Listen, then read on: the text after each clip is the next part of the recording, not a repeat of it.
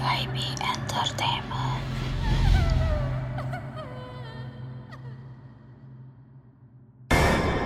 Mendadak, mata saya melihat kepala anak kecil menggelinding ke tengah jalan dan seorang perempuan yang seisi perutnya terburai keluar. Wajahnya hancur dengan rambut yang terkelupas bersamaan dengan kulit kepalanya. Tangannya melambai-lambai ke arah saya seperti meminta tolong. Lalu saya menoleh ke arah perempuan pemilik warung tersebut. Uh, dia seperti sedang menangisi dan meratapi sesuatu. Dan saya keluar dari warung tersebut menuju mobil, tidak peduli apa saja yang ada di keliling saya. Marco sudah merasa ada sesuatu yang tidak beres dan bergegas menuju mobil. Namun entah kenapa kaki dan badan Marco terasa berat. Tiba-tiba Marco dikagetkan oleh suara klakson truk yang berhenti tepat di belakang busnya. Dan para pengemudi truk tersebut menghampirinya dan bertanya, kenapa Marco hanya berdiri sambil bengong di tempat tersebut? Marco pun berceritalah sama mereka tentang seluruh kejadian yang dialami. Warung yang disinggahi oleh Marco tersebut rupanya sudah tidak ada dan dulunya hancur tertabrak oleh truk.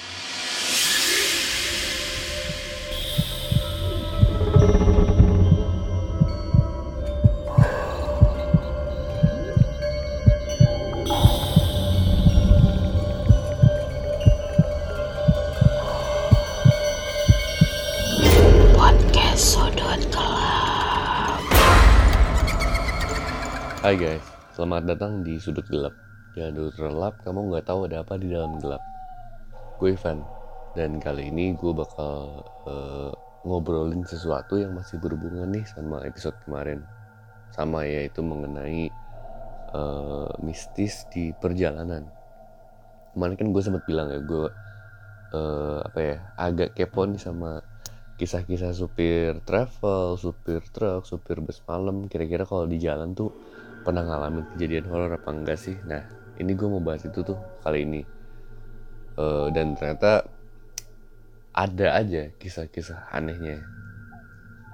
Buat lu yang mau mengirimkan cerita atau pengalaman horor, lu bisa langsung uh, ke email kita di sudut gelap dot forbib dot com atau boleh juga langsung uh, ke D M kita di Instagram kita di podcast Sudut Gelap. Oke, kita mulai ceritanya. Uh, cerita-cerita dari para driver kendaraan umum terutama ya di malam hari ya pastinya banyak. Cuman kali ini gue bakal ba- bahas beberapa yang menurut gue agak creepy dan kacau ya, karena ini ada juga yang uh, setelah gue searching di internet tuh ada yang cuman kayak uh, ditampakin sesuatu, ada yang cuman kayak tiba-tiba nggak uh, ada orangnya padahal tadinya ada, cuman uh, ya cuman sekelibet-sekelibet, cuman ini tuh ternyata ada nih yang lebih kayak lebih detail gitu loh, lebih detail, lebih creepy, lebih panjang ceritanya. Langsung aja. Pertama tuh ada cerita supir bus malam yang ngopi di warung goib dan ngelihat perempuan menangis.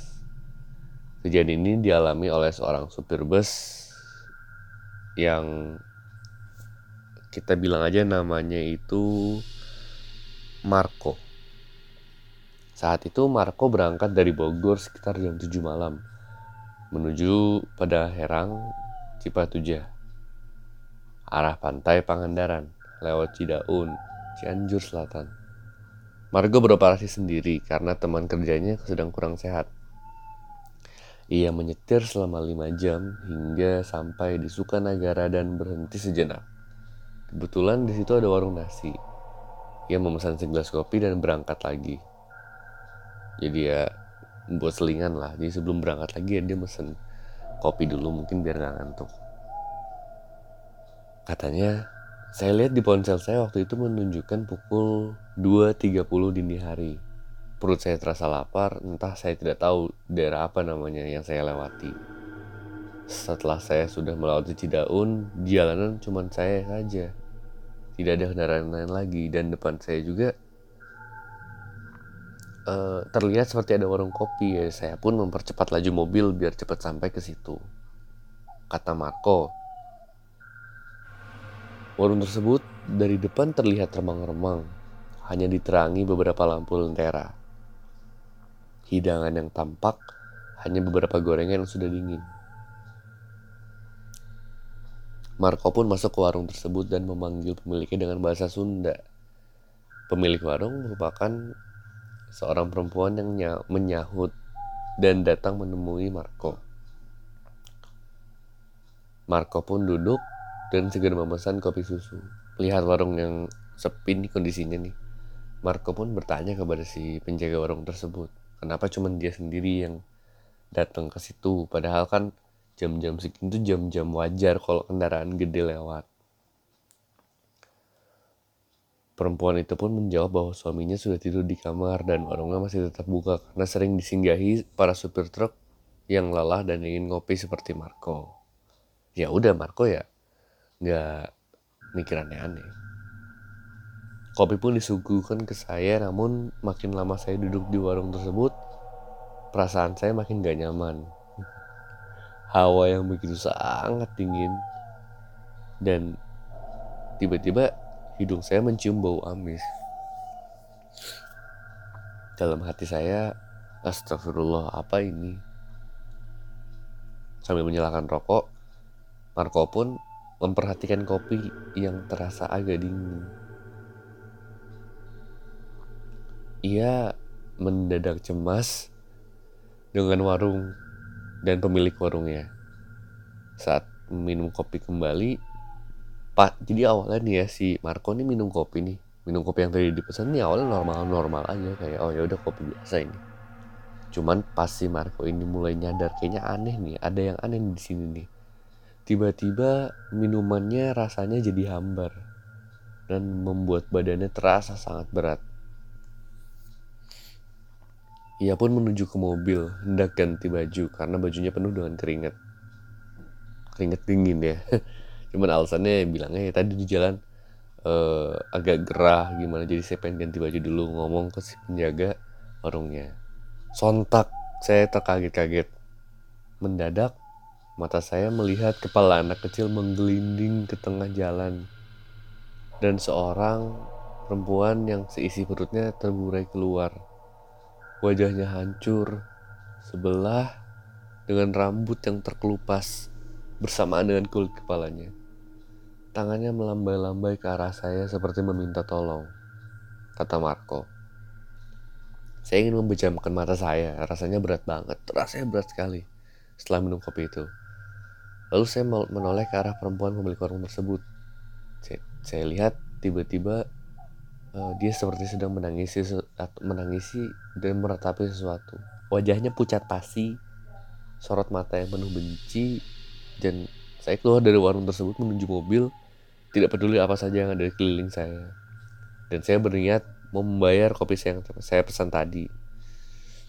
Marco sudah merasa ada sesuatu yang tidak beres dan bergegas menuju mobil. Namun entah kenapa kaki dan badan Marco terasa berat. Ia sudah pasrah jika itu ajal datang menjemputnya. Tiba-tiba Marco dikagetkan oleh suara klakson truk yang berhenti tepat di belakang busnya. Tiga armada truk berjajar di belakang busnya dan para pengemudi truk tersebut menghampirinya dan bertanya, kenapa Marco hanya berdiri sambil bengong di tempat tersebut? Marco pun berceritalah sama mereka tentang seluruh kejadian yang dialami. Ternyata daerah yang sedang dilewati oleh Marco itu tersebut merupakan daerah angker. Warung yang disinggahi oleh Marco tersebut rupanya sudah tidak ada dan dulunya hancur tertabrak oleh truk. Keluarga beserta pemilik warung tersebut semuanya sudah meninggal. Akhirnya salah satu dari ketiga supir truk tersebut memutuskan untuk menemani Marco menuju tempat tujuan dengan selamat. Jadi ya kalau misalkan eh, teman-teman gak nangkep ya, maksudnya kan ada tiga truk nih berhenti di belakang busnya si Marco. Nah, truk itu gak mungkin cuman bawa satu orang di dalam ya teman-teman ya. Dia ada dua, ada satu atau dua pendamping supirnya lah. Jadi mungkin Uh, biar ada teman ngobrol di busnya, kebetulan tujuannya sama mungkin, jadi ya uh, salah satu pendamping atau supir dari truk ini gantian dengan gantian dengan uh, pendamping uh, teman ya, yang nemeninnya nih, dan akhirnya nemenin si Marco nih ke di busnya buat ngobrol, jadi biar konsen gitu ya. Jadi ya sampai situ aja sih cerita horornya si supir uh, bus ini. Selanjutnya ada kisah horor dari Uh, supir truk Semarang yang lihat penampakan di Alas Roban hingga jalan goib hutan Cepu. Uh, ya namanya jadi supir antar provinsi tentu memberikan tantangan tersendiri karena jarak yang ditempuh juga kan harus mempertaruhkan nasib di jalan. Sudah lima belas tahun. Uh, aduh, namanya itu siapa ya? Kita kasih nama, uh, kita sebut saja namanya itu Adi. Sudah lima belas tahun Adi, ayah dua anak ini, menjadi supir Fuso pengangkut karung tujuan Surabaya Jakarta. Menurutnya menjadi supir truk membawa kebahagiaan sendiri karena mendapat mendapatkan pengalaman-pengalaman yang tidak bisa ia dapatkan apabila dia tidak menjadi supir truk. Dapat berkeliling berbagai ke berbagai daerah, terus juga dapat uh, kenal satu daerah dan lainnya. Namun kehidupan yang begitu akrab dengan jalanan itu ya tidak juga tidak membawakan kisah yang mistis untuknya. Jadi ada aja. Di antaranya adalah pengalaman berbau mistis yang katanya kalau di jalan saat malam hari sering mengalami uh, kejadian mistis, entah melihat penampakan, jalan yang tiba-tiba diubah, atau mencium bau yang tidak enak. Anjir, jalannya tiba-tiba diubah gimana anjir? Ya mungkin uh, jalan yang tiba-tiba diubah kayak tadi si Marco ya, yang harusnya jalan lewat mana dia mungkin tiba-tiba disasarin ke dunia goib jalannya, jadi tiba-tiba uh, nongkrong di warung yang udah nggak ada gitu. Bangke sih. Saya pikir setiap supir sih pernah mengalami pasti, katanya. Ia lantas menceritakan tak hanya sekali dirinya menemui kejadian aneh saat di jalan. Adi menyebut kawasan paling seram yang pernah ia temui saat melaju dari Surabaya hingga ke Jakarta, yakni di hutan kawasan Cepu, Blora, Jawa Tengah. Dia mengaku sudah dua kali melihat kejadian goib di jalan tersebut. Jadi selama di daerah tersebut dia udah dua kali teman-teman ya, dua kali ngalamin kejadian goib. Kebetulan eh, katanya saat saya jalan situ itu jalannya berubah jadi dua jalur, padahal seingat saya, sehafal saya, ini jalan cuma satu, kok jadi dua? Yang satu istilahnya ya goib. Lalu saya berhenti berdoa sebisanya, baca-baca apapun yang saya yang saya kepikiran di kepala saya saat itu. Ya istilahnya ucap salam dan permisi. Sudah dua kali saya mengalami itu, dan uh, Tidak tidak hanya soal jalan, eh, Adi juga mengaku seringkali menemui makhluk astral yang saat eh, melajukan truk Fuso ini tiba-tiba saja menampakkan dirinya, entah itu di samping jalan, entah itu di tengah jalan, dan ya dihiraukan aja sama Adi. Ia juga eh, Bill, ia juga menyebutkan bahwa dirinya sering melihat eh, sekelebat bayangan hingga makhluk-makhluk goib di tempat-tempat yang rawan kecelakaan. Katanya paling serem tuh itu pas tempat sepi, di tikungan itu udah paling serem di uh, daerah hutan Cepu ini ya teman-teman ya. Saya ngelihat makhluk, saya ngelihat makhluk wajahnya rusak itu berkali-kali, makhluk yang sama. Waduh, bangke. Dan katanya di Alas Roban juga pernah mengalami di tanjakan pertama Poncowati. Ya mungkin teman-teman uh, yang tinggal di daerah yang tadi gue sebutkan mungkin bisa uh, klarifikasi ya kalau benar, kalau ternyata benar area yang gue ceritakan ini horor di hutan Cepu dan Alas Roban. Nah di Alas Roban ini katanya dia meng, uh, melihat daerah yang kelihatannya itu eh, ramai penduduk di pinggir jalan, padahal itu tuh tengah malam teman-teman. Dan eh, ya saat dia melihat daerah tersebut, perasaan itu mirip-mirip sama si Marco ini. Ya kayaknya ini aneh, kayaknya ini nggak bener deh, kayaknya ini nggak uh, wajar deh, dan lain-lain dan lain-lain. Setelah dia sadar, dia ngelihat balik ke arah yang tadinya rame, itu tuh kosong, cuman dedaunan pisang, pohon-pohon pisang gitu teman-teman. Kemudian di Indramayu juga pernah katanya. Ya di situ uh, dia menceritakan nggak jarang juga dia menemui hal-hal aneh saat beristirahat di pinggir jalan. Ya kan kalau misalkan truk atau bus ya, itu kan kalau misalkan udah agak malam nih suka istirahat di pinggir jalan teman-teman. Jadi mereka tuh kayak bikin barisan buat istirahat. Jadi misalkan eh, gue nggak tahu sistematisnya gimana. Jadi mereka tuh nggak nggak pernah tidur sendiri lah kasarnya, nggak pernah istirahat sendiri. Mungkin antisipasi ada sesuatu ya yang nggak diinginkan terjadi gitu. Ini si Adi ini pernah juga nih ngalamin nih pas lagi istirahat kejadian horor, terutama di tempat-tempat yang menurutnya angker. Ia sering sekali, mengaku seringkali bermimpi buruk hingga mengalami kejadian aneh saat berada di dalam truk. Pernah juga di pinggir jalan pas lagi istirahat di daerah yang agak angker, e, mobilnya digoyang-goyang entah sama apa. Ya saya kalau jalan ya sekuat mata, kalau bisa masuk pom bensin mending saya masuk pom parkiran, istirahat di parkiran pom bensin katanya gitu. Kalau mata saya nggak kuat ya udah menepi saja, yang penting aman, ada ada rekan-rekan lain yang menemani tuh. Jadi ya eh, si Mas Adi ini eh, selama dia di perjalanan itu banyak banget mengalami kisah horor. Uh, terutama ya di daerah yang tadi gue sebutkan ya. Ini sekali lagi kalau misalkan teman-teman yang uh, teman-teman pendengar Sudut Gelap yang tinggal di, da- di area tersebut, di daerah tersebut, kalau mau klarifikasi bahwa areanya itu sebenarnya nggak horor, itu cuma mitos doang, atau itu areanya beneran horor, ada kisah ini juga nih selain itu, boleh banget ya langsung aja uh, ke D M Instagram kita kalau misalkan simpelnya.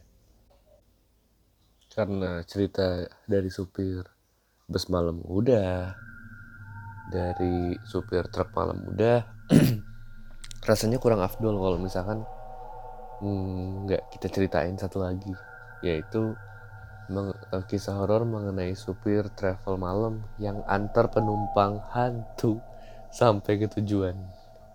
Wah kacau. Jadi eh, ini kalau misalkan teman-teman nggak tahu, jadi ada travel yang menyediakan jasa tengah malam untuk keberangkatannya. Walaupun gak semua travel menyediakan jasa tersebut, ya ada aja travel yang menyediakan jasa tengah malam untuk keberangkatan. Biasanya tiketnya lebih murah uh, setahu gue ya, karena gue juga pernah sih waktu itu uh, pakai travel malam berangkat jam sepuluh, jam sebelas. Itu tuh tiketnya uh, lebih murah dibandingkan uh, biasanya teman-teman.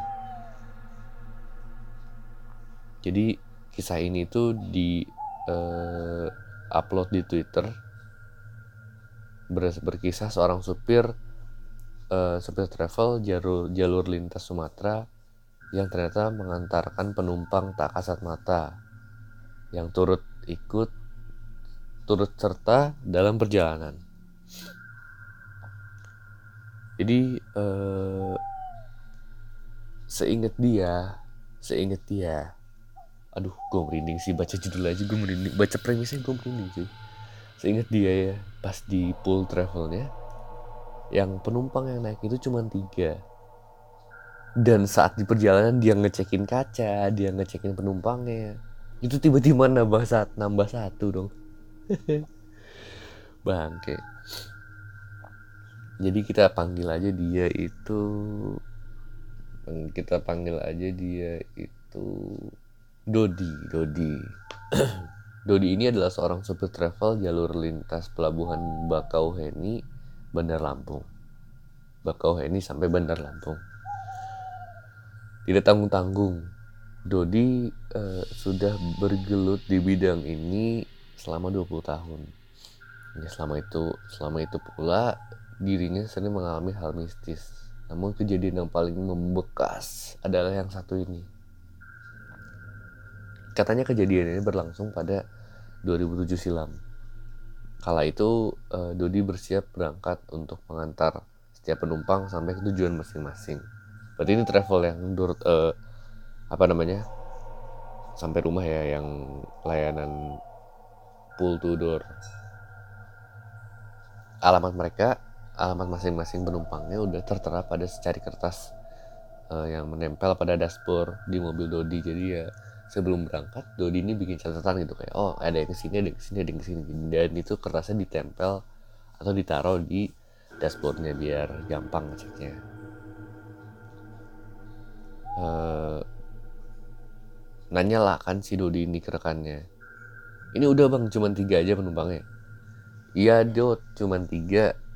Uh, ya udah sana jalan dulu, udah jam sebelas. Ini alamat-alamat yang penumpangnya udah gue taruh di dashboard, kasarnya gitu kata rekannya. Terus uh, si pas sebelum berangkat Dodi pun ya ke W C dulu lah buat uh, ya siap-siap gitu biar di jalan gak usah berhenti-berhenti atau gimana. Uh, habis dari W C, sambil pamitan sama rekan yang tadi ngetuk, yang tadi kasihin alamatnya, dia dicek dong penumpang-penumpangnya, ngitung penumpangnya di mobil. Alangkah dia terkejutnya, penumpang di mobil dia hitung kok ada empat.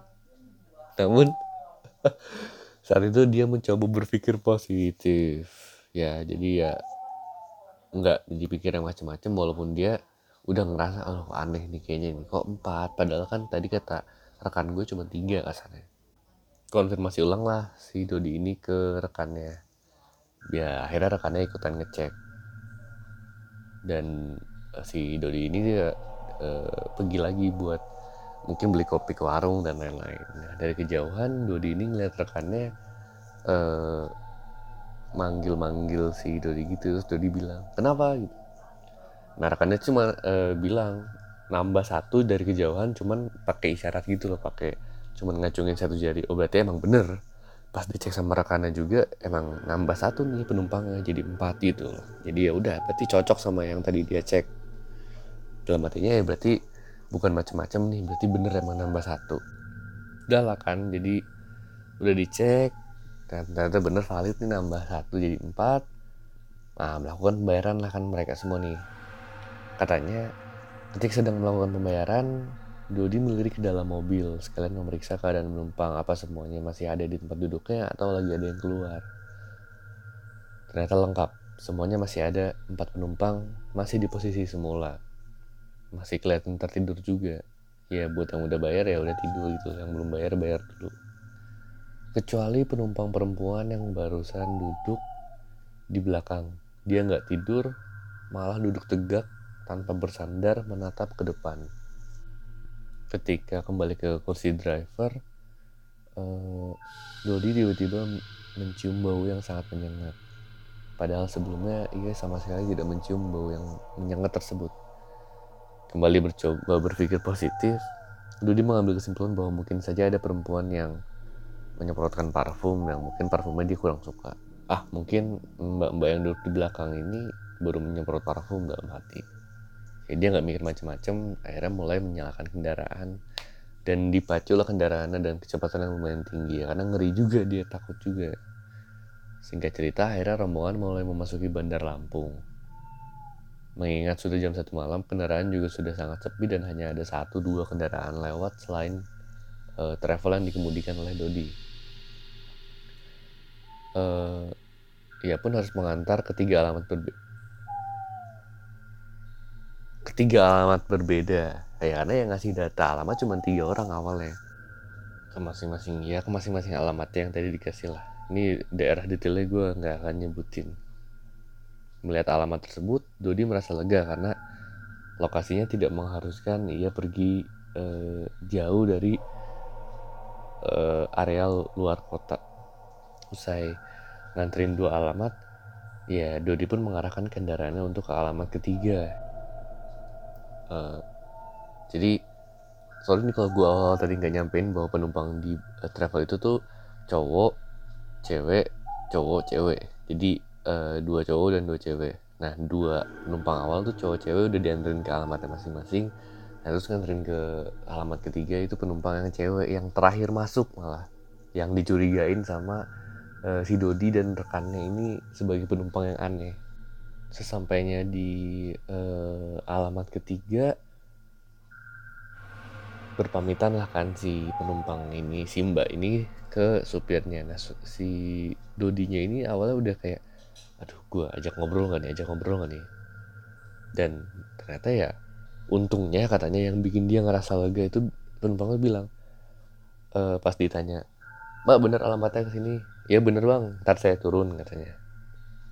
Ya Dodi pun merasa lega dan sambil uh, berpisah, tiba-tiba si uh, mbaknya ini tuh bilang sesuatu yang membuat Dodi bertanya-tanya. Bang, hati-hati ya, kalau bisa langsung ke pool aja, jangan nganterin yang ini. Loh, emangnya kenapa mbak? Kata Dodi, karena masih ada satu penumpang lagi. Si mbak ini mungkin bisa ngeliat dan cuma jawab gini, kalau bisa langsung ke pool aja. Ya perempuan ini tiba-tiba kekeh nih nyuruh gue buat kembali ke pool. Ya entah kenapa. Ya akhirnya setelah berpamitan, aku naik kembali ke, uh, ke travel dan lanjut perjalanan. Dan e, ternyata pas e, gue tanyain ke penumpang ini apa namanya eh gue tanya penumpang ini pas gue lihat alamat penumpang ini yang ngasih ke gue tadi, ah jadi ya kalau gue baca ceritanya sampai sini gue simpulkan ya eh, dari empat penumpang yang terakhir malah yang bener, penumpang ketiga, kedua atau pertama nih yang aneh nih. e, gue ta- e, gue bilang, Mas mau diantar ke alamat ini ya? Atau mau turun di pool terdekat aja katanya gitu. Uh, terus gak lama masnya jawab, langsung ke alamat mas gitu.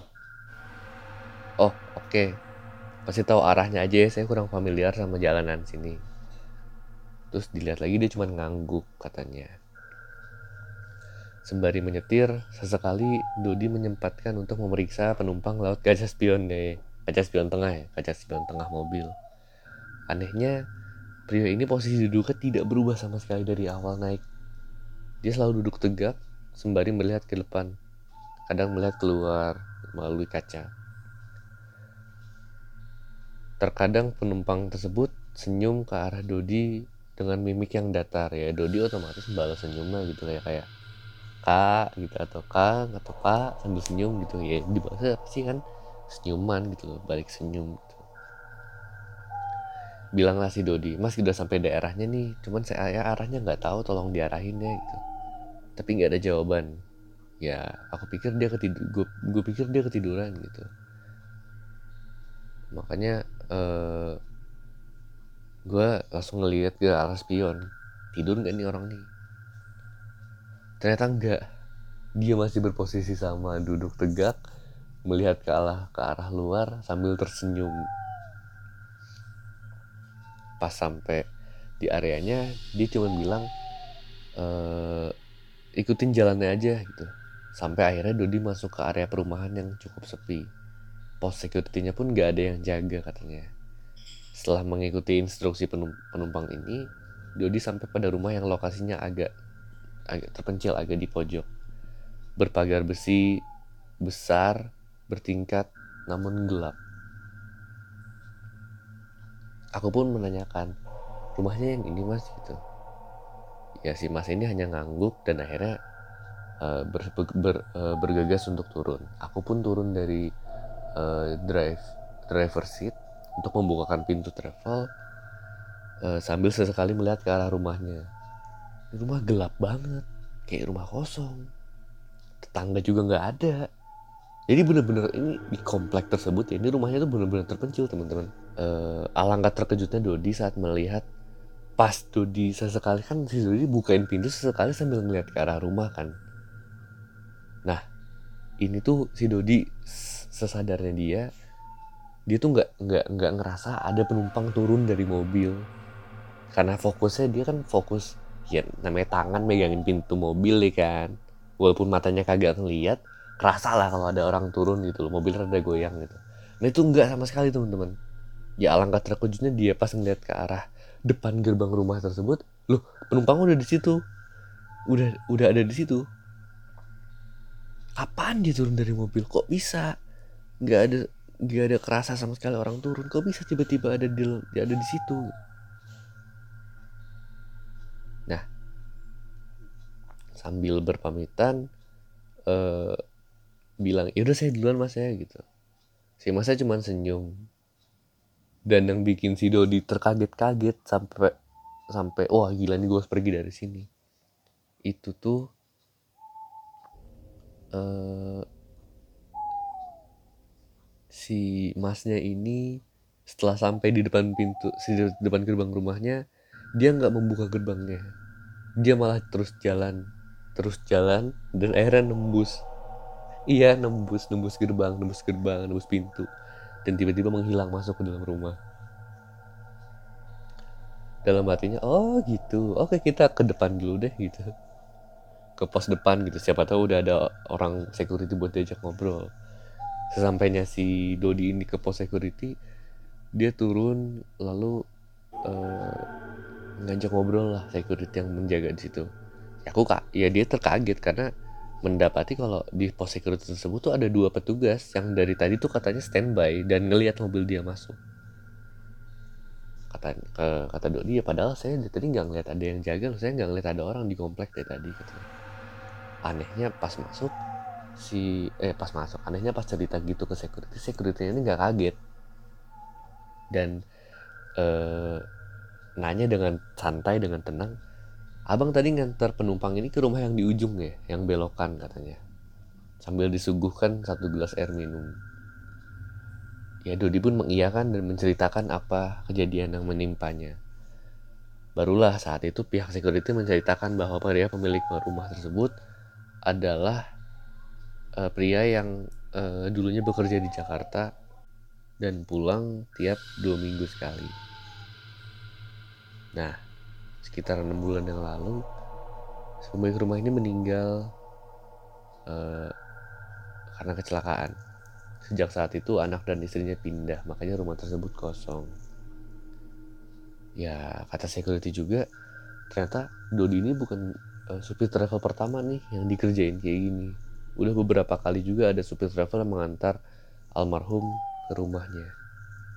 Saat itu, setelah saat itu diceritakan, Dodi melanjutkan perjalanan dan gak pernah menoleh ke arah spion tengah. Dia cuma fokus ke jalan, spion kanan, spion kiri, dah. Sambil baca-baca di jalan.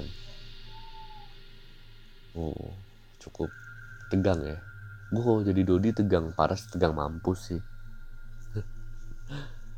Jadi buat teman-teman yang uh, ngerasa merinding, ngerasa takut setelah mendengar cerita ini, Uh, lu boleh share ke teman-teman lu juga. Jangan lupa untuk follow uh, podcast Sudut Gelap di Instagram dan juga follow podcast Sudut Gelap di Spotify. Gue Ivan pamit undur diri dan jangan lupa selalu cek sudut ruangan lu. Bye.